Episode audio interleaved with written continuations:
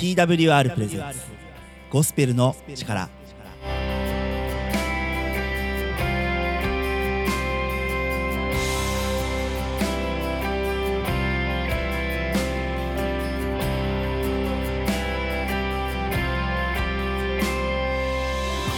皆さんいかがお過ごしですか？TWR がお送りするゴスペルの力のお時間です。本日のパーソナリティは TWR の中村海です。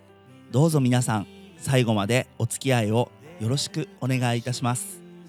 この番組では Twitter で皆さんからのつぶやきを募集しています。ぜひ Twitter ハッシュタグゴスペルの力ゴスペルの力をつけてつぶやいてください。番組を聞いて思ったこと感じたこと皆さんの声をお待ちしております。ちょっと声変わったでしょ？あのオープニングのなんかあのまあ、今の番組始まって冒頭1分ぐらいタイトルコールから始まって1分ぐらいまであのなんだろうこのこういうこと番組で言ってるのか分かんないですけどこうこれを絶対言いますっていうのがあるんですよ。で、まあ、毎回その決まりにのっとってえっと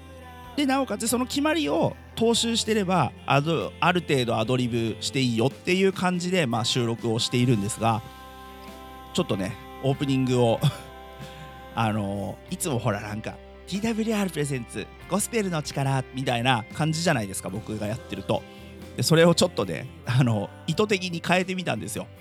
これ皆さんから好評だったらこれで頑張ろうかなと思ってるんですけどまあ正直結構頑張って声を作って あの やったので普段は普段の声はこっちです。あ の至って普通の喋り方をしております。なんかねあのこうたまにね変化をつけるっていうのは大事なことで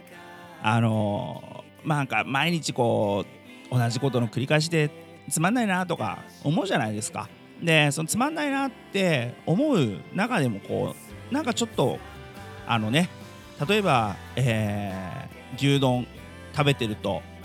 途中で同じ味で飽きるからと思って、まあ、七味唐辛子を入れたり、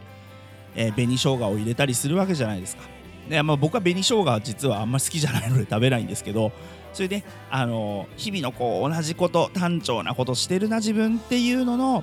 中にこうスパイス的なものがねあるととてもいいんじゃないかなんてことを感じていますそんな僕のえー、日常を変化させる方法。それはですね普段しないことをしてみよう。もうこれにつきます。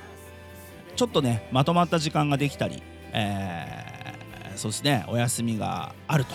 いうことが分かってる時なんかにももちろん効果的なんですがこれね仕事の合間とかにも変わったことするといいんですよ。例えばお昼休みに、えー、ランチ食べるじゃないですか。でランチちょっといつもと違ったものを食べてみるとかね。であとは今あんまりいないかな。僕新聞たまに読むんであれですけどいつも読んでる新聞と違う新聞を読んでみるとかね。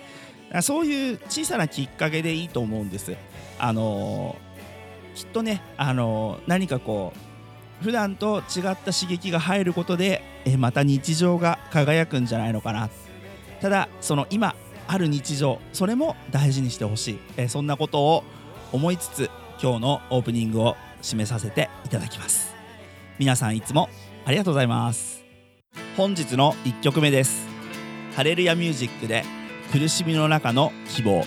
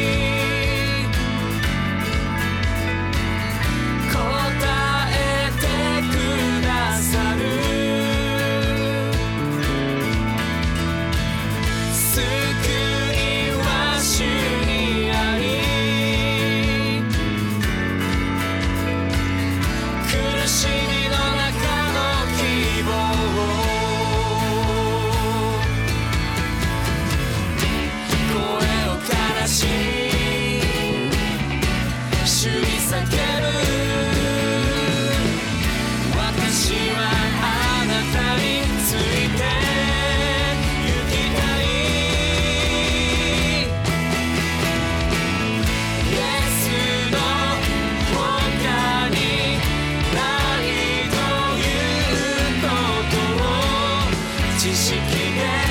く体験させてください心の奥にまで触れて私を作り変えてくださいお送りした曲はハレルヤミュージックで苦しみの中の希望でした。この曲をいい曲だと思ったらぜひ Twitter ハッシュタグゴスペルの力ゴスペルの力をつけてつぶやいてください。また皆さんからの曲のリクエストも Twitter ハッシュタグゴスペルの力ゴスペルの力でお待ちしております。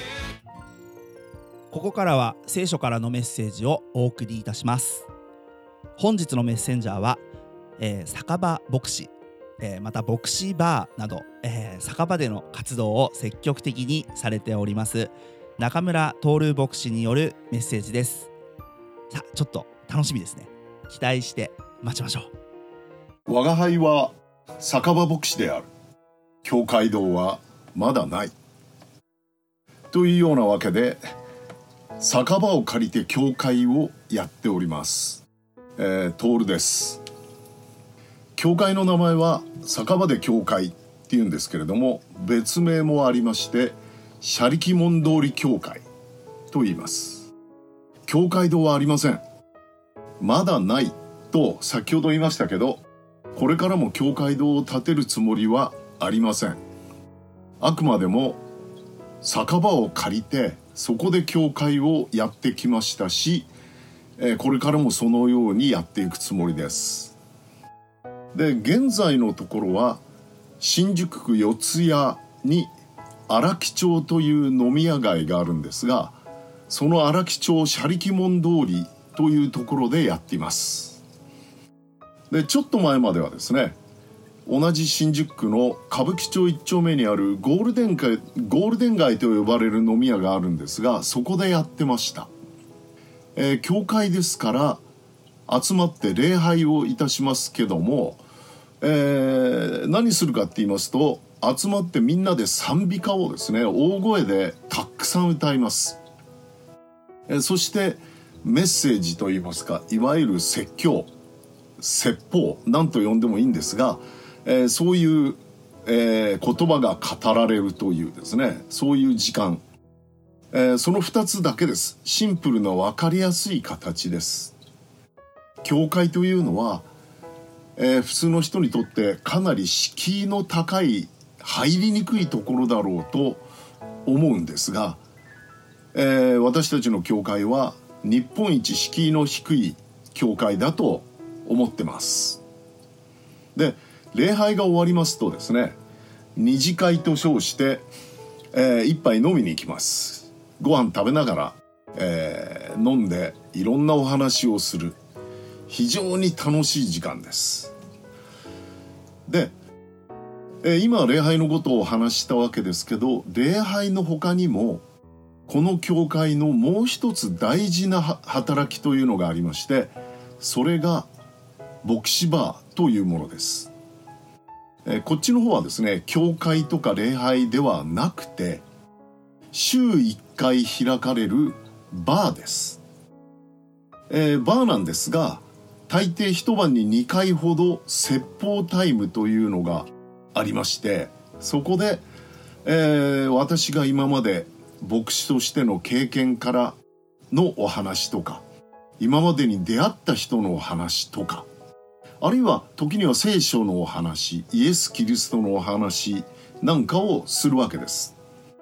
でこれはバーですから当たり前のことなんですが教会で礼拝する時とは違う人々がやってきます。平均的な日本人っていうのは生涯のうちで教会に足を運ぶっていうことはあんまりないんじゃないかと思いますけどそれでも人々はバーには来ます牧師バーっていう看板見てきますから説法タイムも抵抗なくなんていうんですかね喜んで聞いてくれますで中には深刻な悩みを抱えて相談に来る人もいますでそういう時にはですね、えー牧師である私と1対1で話す場合もありますしまた時にはですねその場に居合わせた人がみんなでその人の悩みを聞き相談に乗ってあげるというような、えー展開になることもあってなかなか面白いです。イエス・キリストっていう方はですね当時まあ2000年ほど前にこの、えー地上におられた方なんですがその当時の宗教の偉い先生たちっていうのがいました。えーそういう偉い先生たちとは違ってましてですねイエス・キリストは。現実の生活つまり私たちが毎日生きているその生活あるいは現実にある、えー生活の苦しさ貧しさあるいは現実の罪つまりいいことじゃないよなって分かっていてもついやってしまう。そこから抜け出せないでいるとか。まああるいはいろんな人間関係とか悩みの中に生きる人々。人々というのはいつでもそういうところに生きているんだろうと思います。で先ほど申し上げた当時の宗教の偉い先生たちとは違ってですねイエス・キリストという方はそういう現実に生きる人々の中にいつも飛び込んでいった方です。で当時はですね清さと汚れというものが厳しく区別されていた世の中でした。例えばですねこういうことをすると人は汚れるんだよこういう時に人は汚れを受けるのだよというようなことが細かく定められていました。でそれにはですね、えー例えばある種の、えー職業とかある種の病気とかあるいはある種の行いといったものが含まれていたわけです。つまりですねこういう職業をしてる人は汚れているとかこういう病気にかかってる人は汚れてるんだとかそういったまあ私たちから見ればどう考えても差別的に思われるようなものが、えー普通にありました。でそういうですね偉い先生たちっていうのは自分たちは清いものだ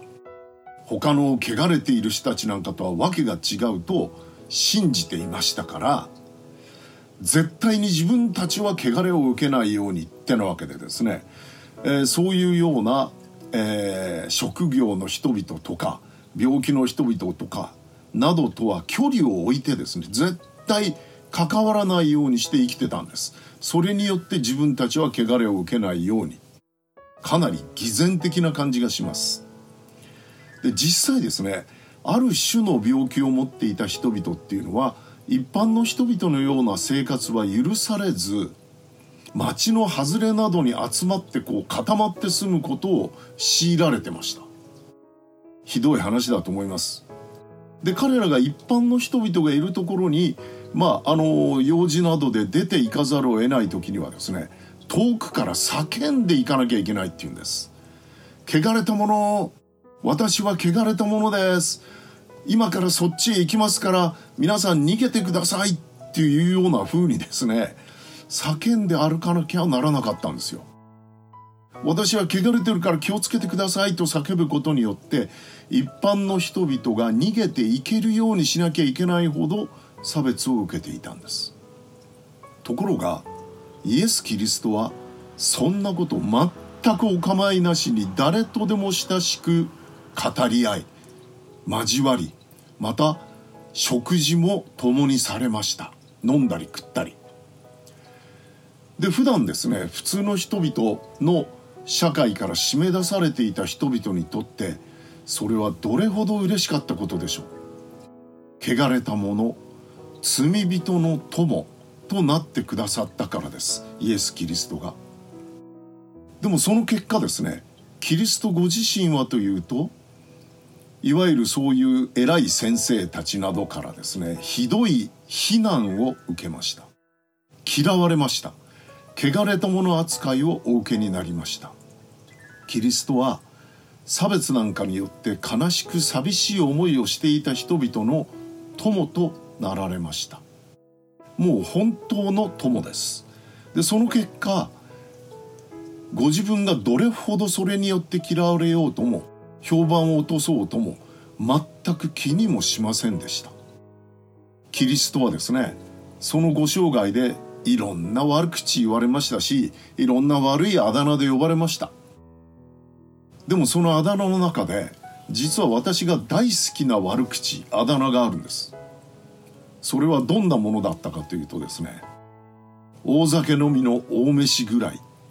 というあだ名でした。もちろんねイエスがいつでも飯ばかり食って酒飲んで酔っ払ってたって意味じゃないですよ。イエスは罪人であろうが汚れた病気と言われる人であろうが何であれ招かれるとどこへでも行かれました。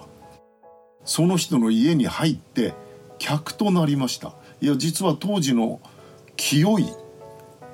偉い先生たちにとってはですねそういう人の家に入って客となること自体が許されない。もうこれだけで汚れたとみなされたことなんです。イエスはお構いなしに入って客となり飲食を共にされました。それまで誰も客となって来てくれることなんかなかった人にとったらですねこれは本当に嬉しいことだったでしょうね。イエスはですねこうおっしゃいました。人の子が来たのは失われたものを尋ね出して救うためである。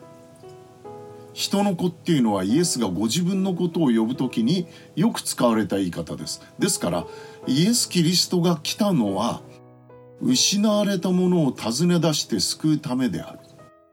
これはルカによる福音書19章10節というところ。新約聖書の中です。イエスはそうおっしゃったんです。でもしもですねイエスが現代のこの21世紀の日本においでになったらどんなところにおられるんだろうか。そういう思いを持ってこの働きをやってきました。この時代の現代の日本においでになったらイエスは立派な教会堂を建ててそこで人が来るのを待つというようなことはなさらないだろう。じゃあどうなさるだろう。そのことを考えているうちにこの酒場で教会あるいは牧師バーこういう働きをやってきました。イエス・キリストはあなたの友達です。見せかけだけの友達じゃないです。本当の友達です。見せかけだけの友達なら何かあったらすぐあなたを捨てて裏切って離れていってしまうでしょう。イエスは本当の友達ですから何があろうと決してあなたを裏切ることがない。決してあなたを見捨てることがない。最高の友達です。私もそういうイエスの愛によって私も箸にも棒にもかからない人間でしたがイエスは私の本当の友達になってくださいました。そして私を友として受け入れ愛してくれました。イエスはあなたもイエスを友として受け入れてくれるのを待っておられるんです。イエスは戸の外に立って叩いている。誰でもその戸を開けて中へ招き入れるならイエスはその人と食を共にする本当の友になってくれるという言葉が聖書にあります。最高の友であるイエスのことをもっと知りたくありませんか？心の扉を開いて彼を受け入れてみませんか？短く一言お祈りさせていただきたいと思います。イエス・キリストよあなたは嫌われ者であり省かれているようなこの私を友として受け入れてくれました。こんな私と食を共にし私のもとに泊まってくれました。私を本当の友にしてくださいました。寂しい思いをし悲しい思いをし心傷ついている人がたくさんいます。どうぞ死をその人たちの本当の友になってください。そば近くいて支え癒してあげてください。キリストイエスの素晴らしいお名前でお祈りいたします。アーメン。ありがとうございました、えー酒場で教会の礼拝はですね、えー毎週土曜日の14時半午後2時半から新宿区荒木町6-42 AG ビルアルファベットの AG ですね。AG ビル2階でやっています、えーどなたでもおいでになります。もちろんクリスチャンじゃなくてもちっとも構いません。いろんな人が来てます。敷居が低くて面白いです。牧師バーの方は、えー週1回。毎週日曜日の午後7時19時からまあ大体終電ぐらいまで。こちらは新宿区歌舞伎町1丁目ゴールデン街の3番街、えー、3番街という通りの真ん中辺の2階にあるロックソウルバー FOO WHO って書くんですけども FOO というバーの中でやっています、えー説法タイムが大体ありまして、えー同時に皆さんからの悩みも聞きます。愚痴も聞きます。ぜひ一度遊びにいらしてください。えそれではまたお会いしましょう。ありがとうございました。さようなら。中村徹牧師によるメッセージでした。皆さんこのメッセージを聞いてどのように感じたでしょうか？えっとですねまず僕はですねこの、中村徹先生のメッセージを聞くにあたってですねちょっと、えーインターネットで、活動に関して調べたんですね。で本当にね酒場をね虹色にしてあの活動をされてらっしゃるんですよ。でね、えーそのね酒場に来る人たち、えーそういった方々にあのねあのイエス・キリストのお話をするとか、ね、聖書のメッセージを伝えるそういう活動をされていらっしゃいます。えーそれでですね、えー今回のメッセージそうですねあのイエス・キリストが本当の友である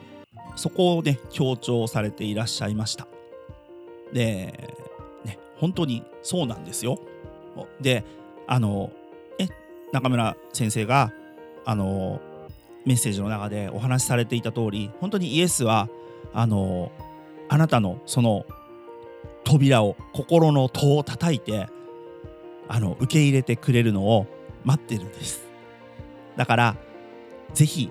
心を開いてイエス・キリストの存在イエス・キリストの教えを受け入れてみたらいかがでしょうか？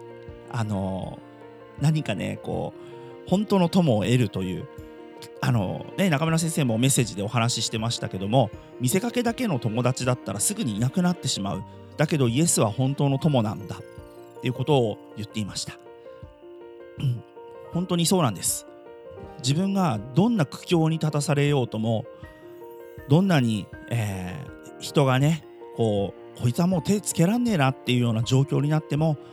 イエス・キリストは本当に見捨てないで僕たちの、えーまた皆さんのそばにいてくださるんです。のねラジオをお聞きの皆さんにもぜひイエス・キリストを友とする生活を送ってほしいと思います。それではここからはエブリマンガウォーリアーのショートプログラムをお送りいたします。どうぞお聞きください。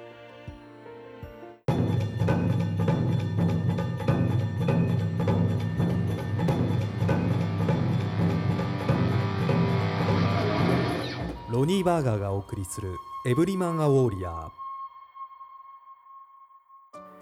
エリックはバイブルスタディで WO という祈り方を学びました。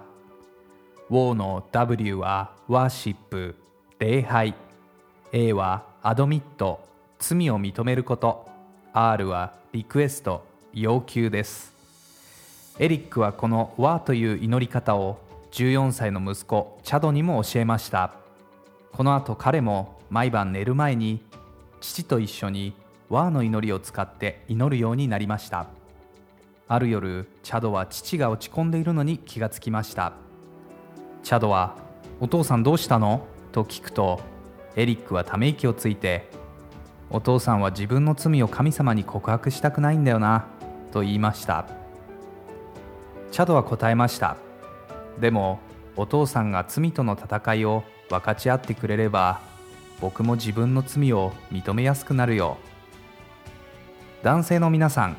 罪との戦いは私たちの人生に常にあるものです。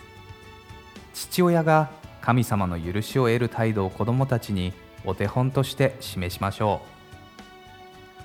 今日のメッセージはいかがでしたか？エブリマンウォーリアーの詳細はウェブサイト emaw.jp で見ることができます。感想や質問もウェブサイトで受け付けています。ぜひお送りください。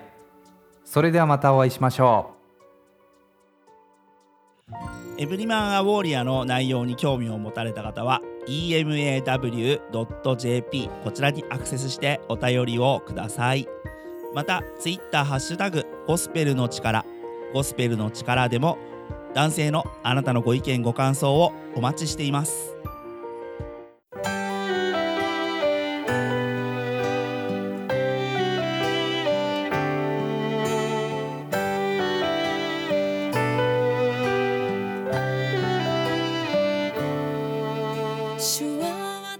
はいエンディングのお時間となりました、えー皆さん本日も最後までお付き合いいただきましてありがとうございました。本日のゴスペルの力いかがでしたか？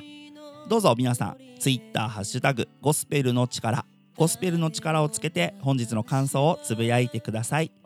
またご意見ご感想はお聞きの放送局でも受け付けておりますのでどしどしお送りくださいね。TWR の最新情報はホームページ twrjp.org twrjp.org こちらをご覧ください。各種 SNS インスタグラム、フェイスブック、ツイッターでも